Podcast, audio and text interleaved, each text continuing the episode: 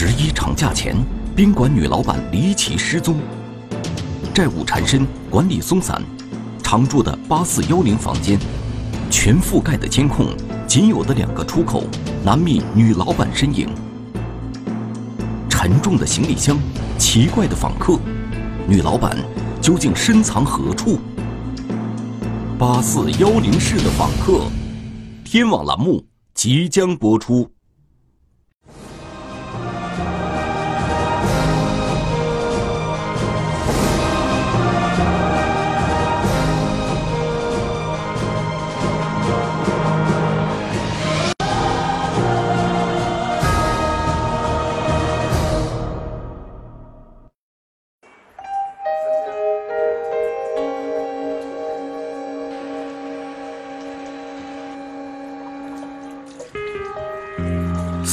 岁的龙美心是一位单身母亲，生活在安徽省池州市。与她相依为命的是女儿琪琪。龙美心在池州市火车站附近开了一家家庭宾馆。平日里，龙美心除了照顾琪琪的饮食起居外，大部分时间都在打理这家宾馆。二零一八年九月二十六日中午。龙美心在家中收拾妥当后，便与女儿琪琪告别，匆匆前往宾馆打点生意。每年的十一小长假，都是宾馆生意最好的一段日子。这段时间，生意上的事一直让他牵肠挂肚，但没人会料到，这一天竟是他人生的终点。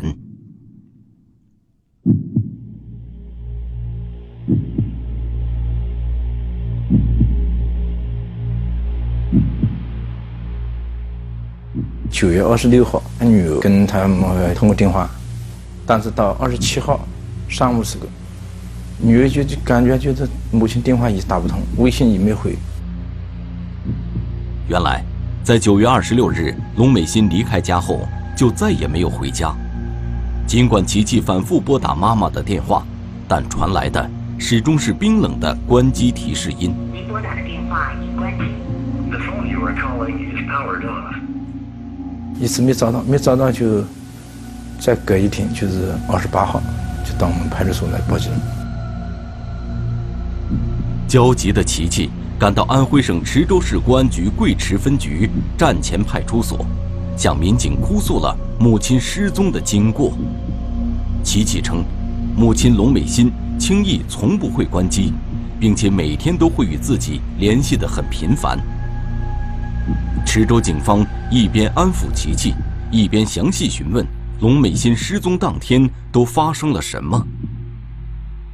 因为我们以平时呢遇到这种类似失踪呢，一般呢我们也考虑了多种情形，或者是想有什么想不开债务之类的，自杀，有可能有感情的，或者有呃一一些纠纷引起的，一种自杀；二种就是可能就是离家出走啊。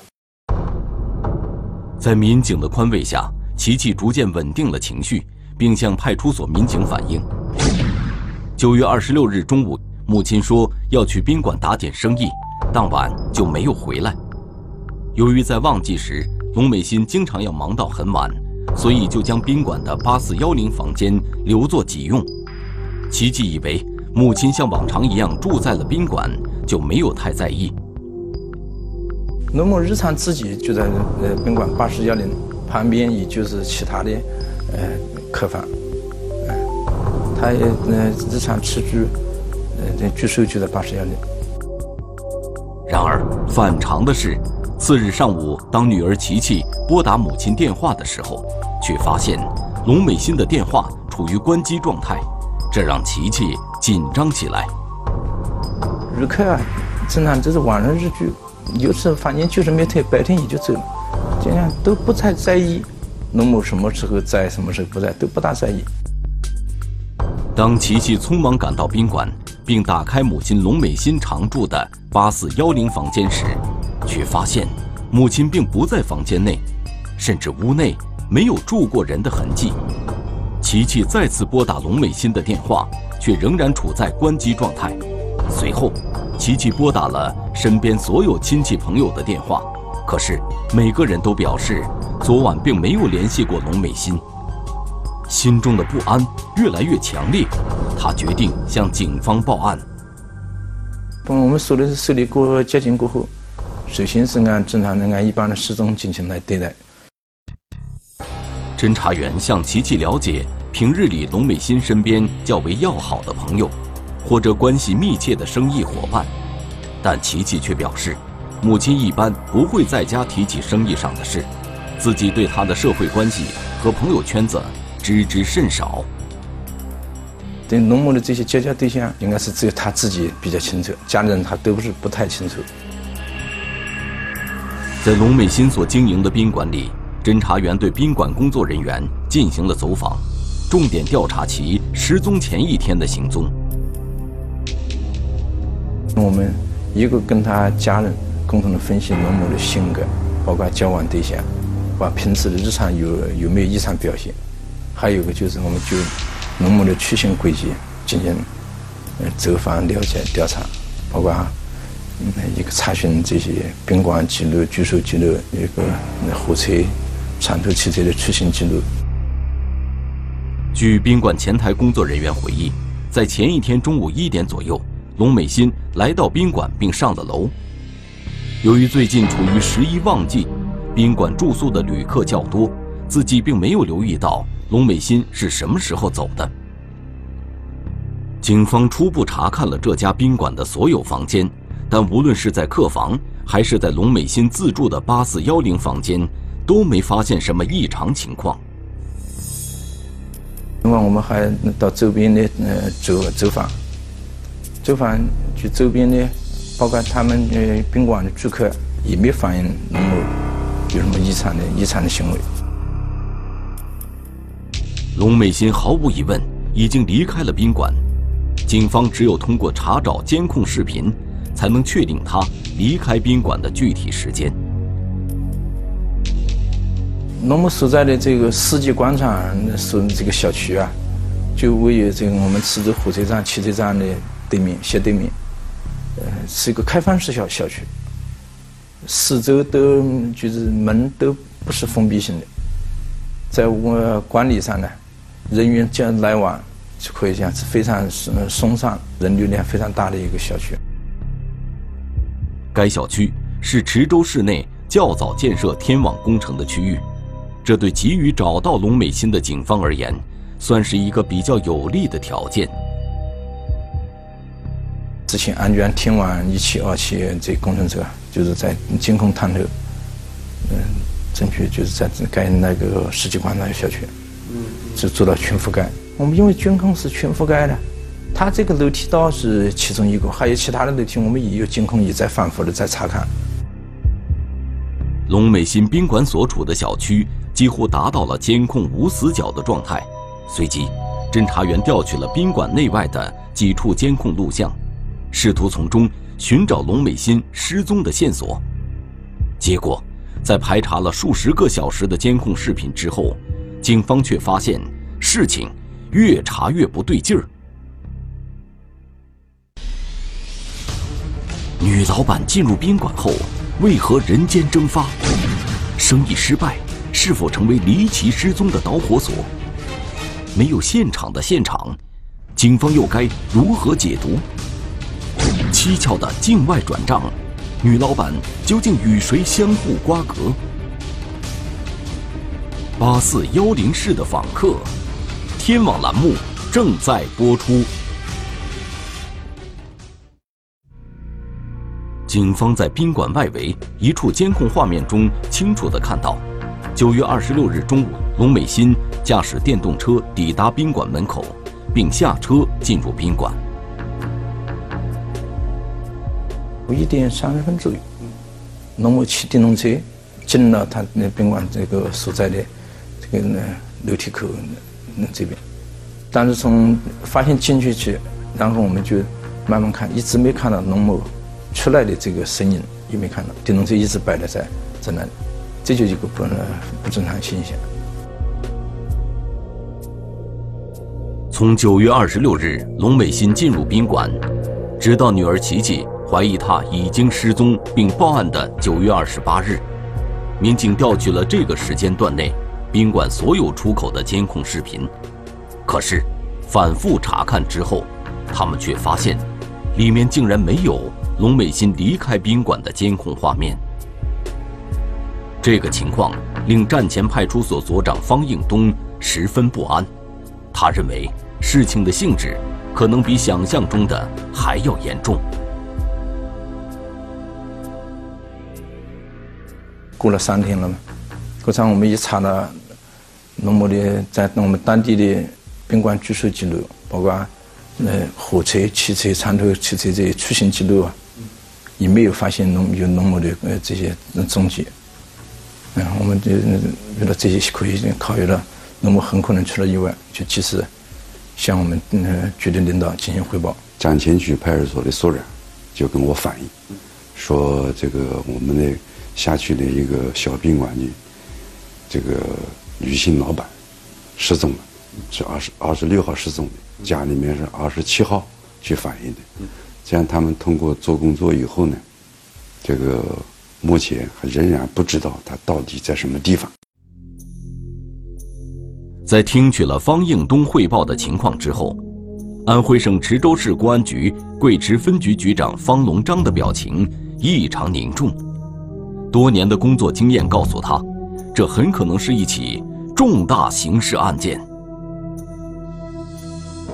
就把这个所长把他留下来，然后把我们刑警大队长留下来，就跟他说，因为作为一个女的，这个没有正当的理由失踪了三天以上，我们要通过我们现有的这个技术条件来帮他查找。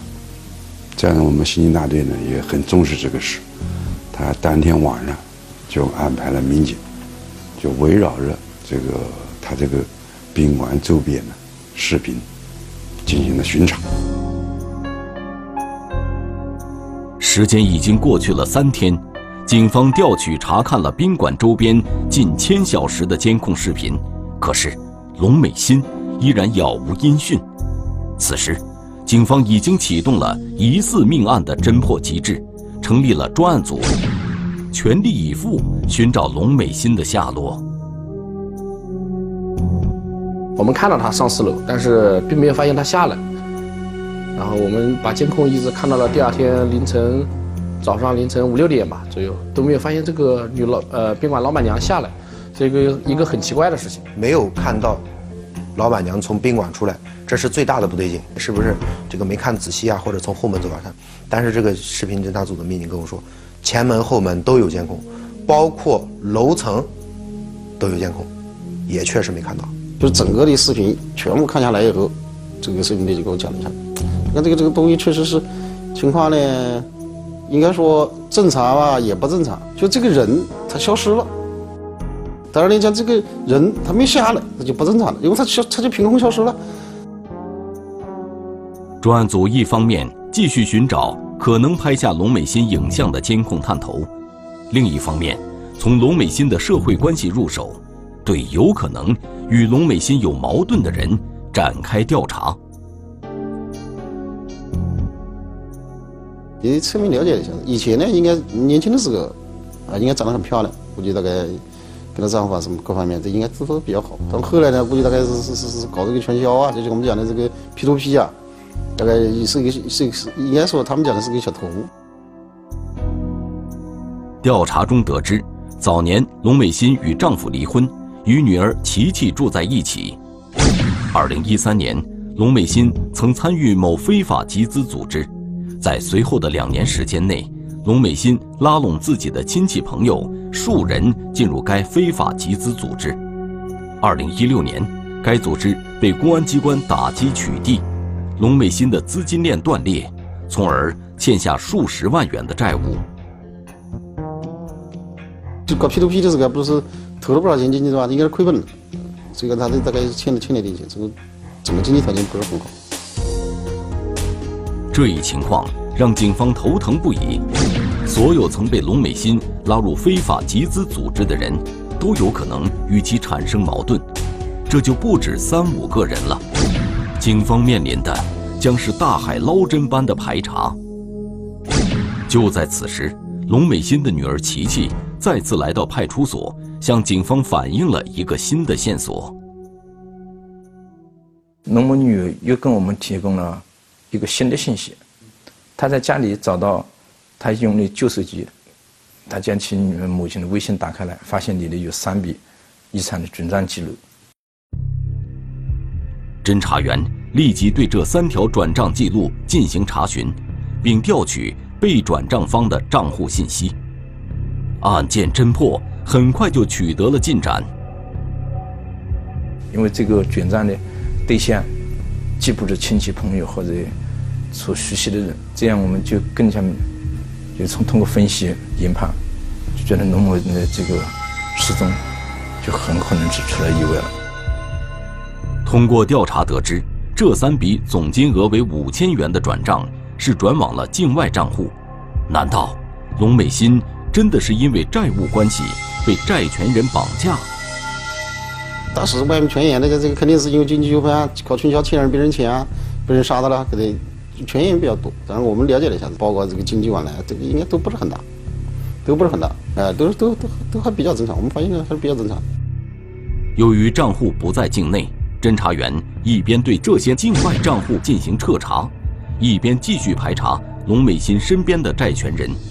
但随着调查范围的不断缩小，债权人逐一被排除。龙美心究竟发生了什么事？这三笔钱究竟转给了谁？老板娘是死是活不清楚，只有找到一切才有可能真相大白。不管怎么样，必须要找到。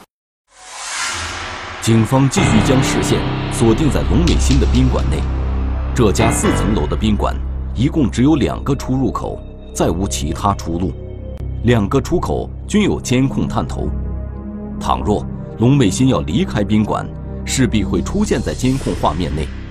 难道龙美心依然在宾馆内？当时我就跟经经理说了一下，我这样吧，还是慎重起见。人始终没找到，还是慎重起见。啊，纪律你还是去一下，所以当时叫我们把姨啊，带个队到他宾馆去看一下，有有能不能找到蛛丝马迹给他，或者他杀，或者说是失踪啊，他总有的蛛丝马迹，我们去看一下。龙美心开设的宾馆规模并不大，只有七个房间。侦查员了解到，龙美心失踪当天，宾馆内住进的客人比较多，但由于管理松散，这家宾馆有很多的短租户，究竟有多少客人入住？前台工作人员一时半会儿也说不清楚，因为整个宾馆从一楼到四楼啊，小宾馆比较多，呃，各个宾馆都有一些住宿的或者来住宿的或者呃走的人呢，所以人流量还是比较大的。专案组分析，倘若龙美心真的在宾馆内遭遇了不测，那么一定会在现场留下蛛丝马迹，只要找到凶案现场，龙美心失踪之谜。也将逐渐解开，但是事与愿违，在详细勘查之后，法医和技术人员在宾馆里并没有发现什么异常的情况。在这宾馆里没没有发现什么不正常的地方，就是整个的这个行为都很正常。嗯，法医回反馈给我的现场来看，痕检啊，包括法医啊，反馈的情况来看，这这个现场就是没有说话的现场，什么都没有的现场。为了确保现场勘查不会留下什么死角。专案组还出动警犬，对整个宾馆进行地毯式搜索，但即使是嗅觉灵敏的警犬，也没发现宾馆的房间有什么异常。警方对楼梯间、管道间、工具间等偏僻的角落也进行了搜索，同样毫无异常。现场勘查一无所获，警方只好把工作的重点放在走访调查上面。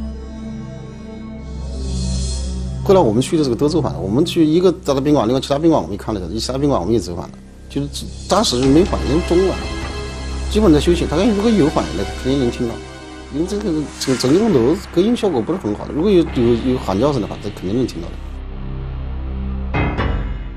种种迹象反映，在龙美心消失的前后，既没有与人产生争执，也没有被人绑架的迹象，甚至是在哪里消失的。都不得而知。正儿八经讲，我们搞案件还是以现场为主，你任何案件你离不开现场，你现场留给我们的东西最主要、最客观的。但他整个现场看完了以后，什么都没有，就讲我们的现场没有说话，你说这个是没有现场的案件，我们开玩笑这样，你这个案件就是头痛了，没现场，对不对？再讲白了，没有现场，没有没有没有没有人，什么都没有。一个活生生的人在自家宾馆里凭空消失，生死未卜，下落不明。龙美心到底去了哪里？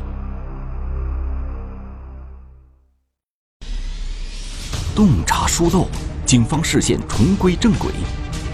角落里的监控视频能否找到失踪数日的女老板？沉重的行李箱能否成为破案关键？可疑的男子，诡异的行程，真相能否大白？八四幺零室的访客，天网栏目正在播出。案情分析会上，专案组侦查员一筹莫展，谁都没有见过如此离奇的案件。龙美心消失在一个没有现场的现场，并且消失的无影无踪。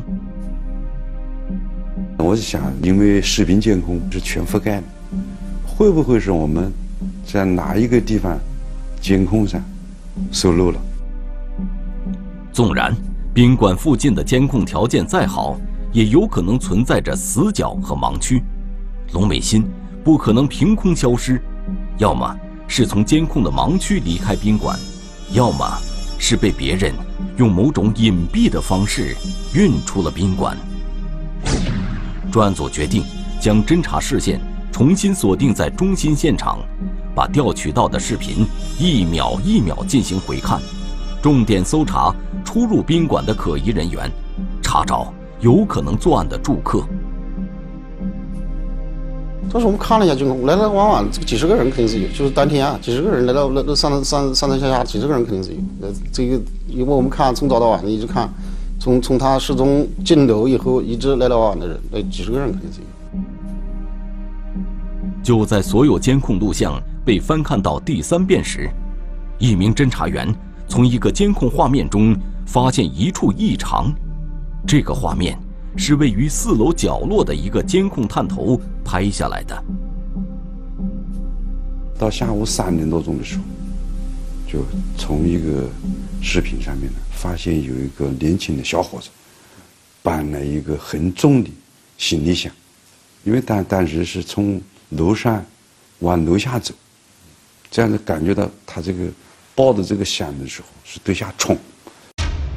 这段视频非常短，并且角度并不是很好，而就在这两秒钟的画面中，可以看到楼梯上走下两名年轻男子，其中一名年轻男子拉着一个行李箱，没什么异常，而另一名男子却抱着一个行李箱，款式很寻常普通，大约二十四寸左右，高度不足半米。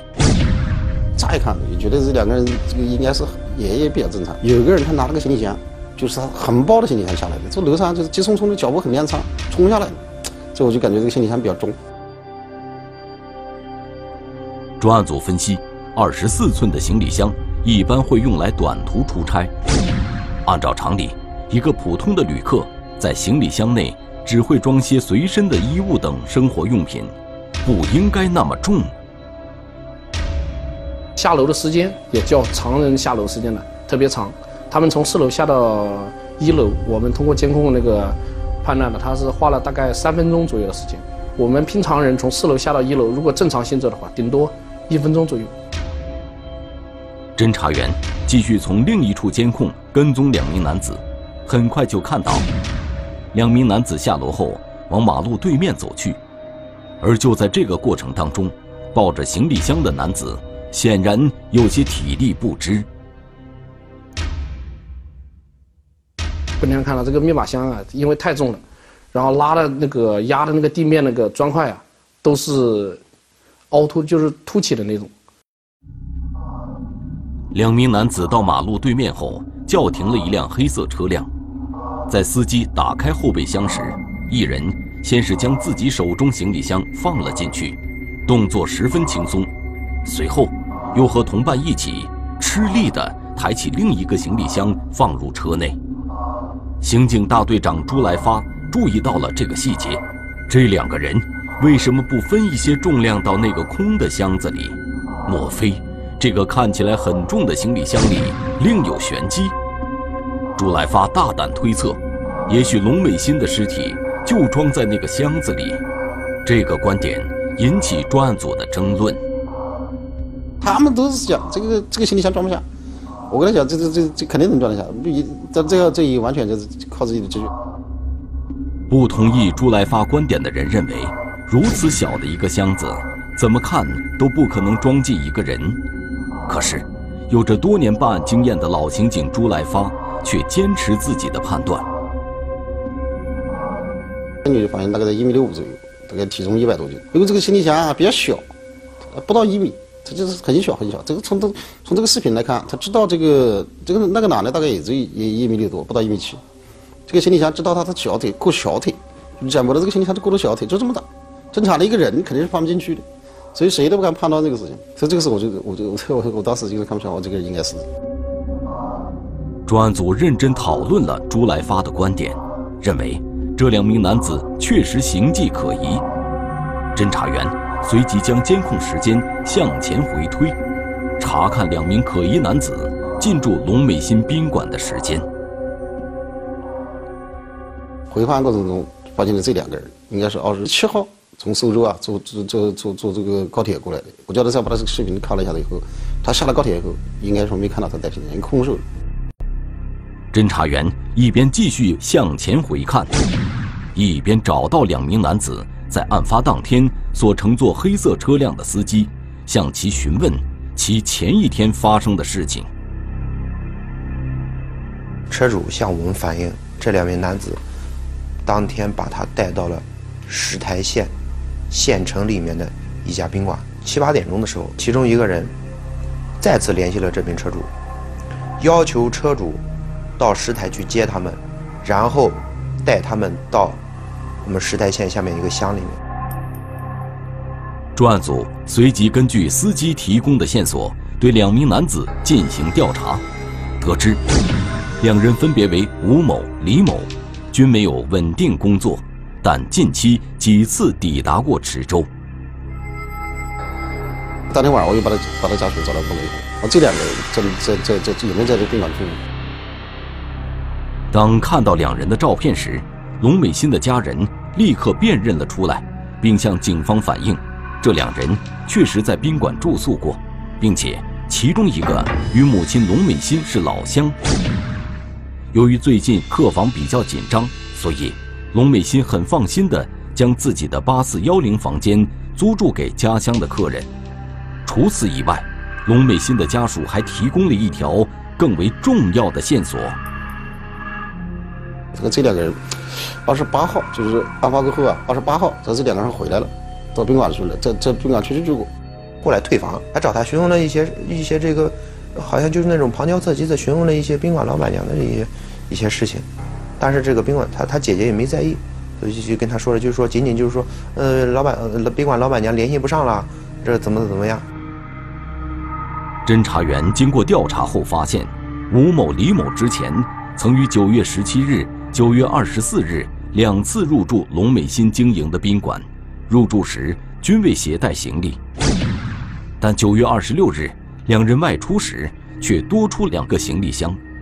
朱来发对这个行李箱判断越来越令人信服。专案组认为，吴李二人极有可能与失踪的龙美心有关。那个沉重的行李箱，很可能就是两人。用来转移龙美心尸体的作案工具。丧心病狂的凶犯，装载厄运的行李箱，跨城追踪，凶犯终于浮出水面，穷途末路，却终难逃法网，心生恶念，无辜生命陨落八四幺零。八四幺零室的访客，天网栏目正在播出。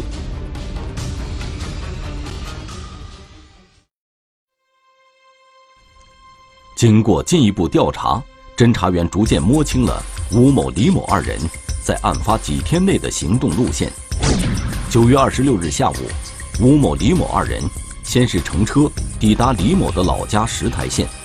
九月二十八日上午十时许，两人从石台县返回池州市，回到宾馆收拾了行李后，前往池州火车站离开池州。这两个人当天应该是二十八号，就他回到宾馆以后啊，又买了两张票。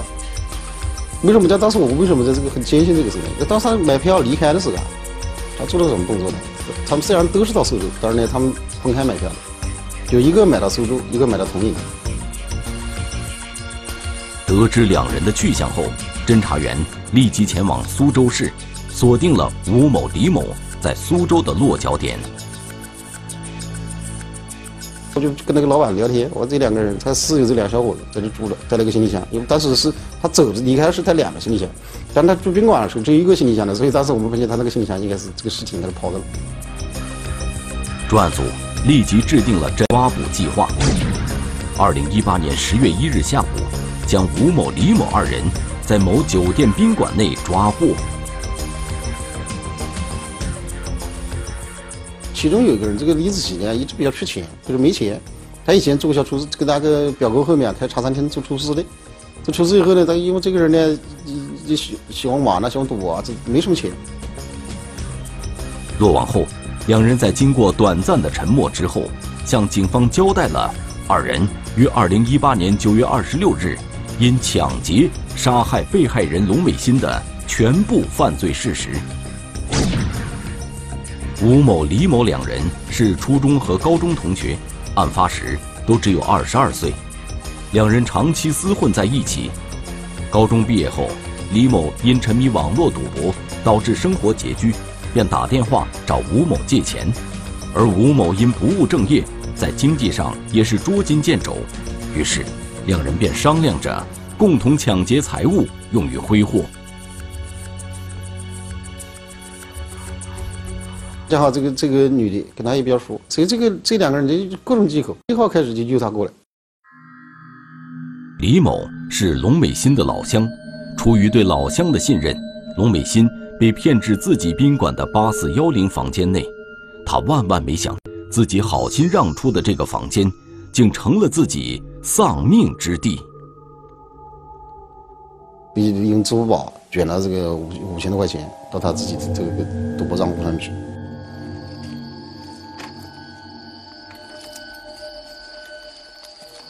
转账完成后，吴某、李某两人又觉得龙美心认识他们，可能会对自己不利，竟然对其动了杀机。行凶之后，将尸体装入行李箱，悄无声息地将尸体从宾馆转移出去，并抛尸在吴某老家的荒山上。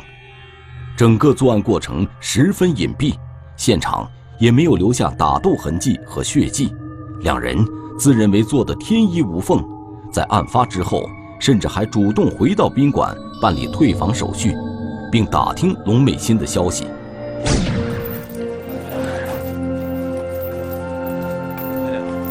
但是，天网恢恢，疏而不漏，在警方的火眼金睛之下，一切魑魅魍魉都必将现出原形。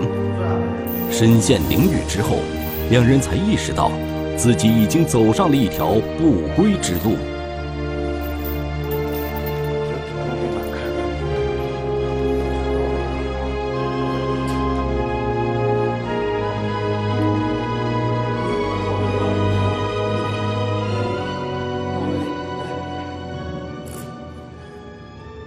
这两个犯罪嫌疑人为什么会走上了这样的道路？他主要是沉迷于赌博。古话说，赌博是万恶之源。但是我们社会上也确实有不少人迷恋于这一块，既有我们通常所说的赌博行为，也还有在网络上赌博。所以，这种赌博的行为。应该说，是造成一些犯罪的一些原因。中华人民共和国公安部 A 级通缉令：陈宇，男，一九七一年十一月二十九日出生，户籍地河南省信阳市罗山县周党镇中心街，身份证号码四幺三零二八一九七一幺幺二九四七三二。该男子为重大盗抢骗犯罪在逃人员，公安机关希望社会各界和广大人民群众及时检举揭发盗抢骗等违法犯罪活动，发现有关情况，请及时拨打幺幺零报警。夜幕下的停车场里，恶念在暗影中滋长。聚会豪饮，酩酊大醉，引来杀身之祸。人和车多日失联，家人等来的却是勒索短信。迷恋赌博，终将他的人生引上歧途。停车场里的暗影，天网栏目即将播出。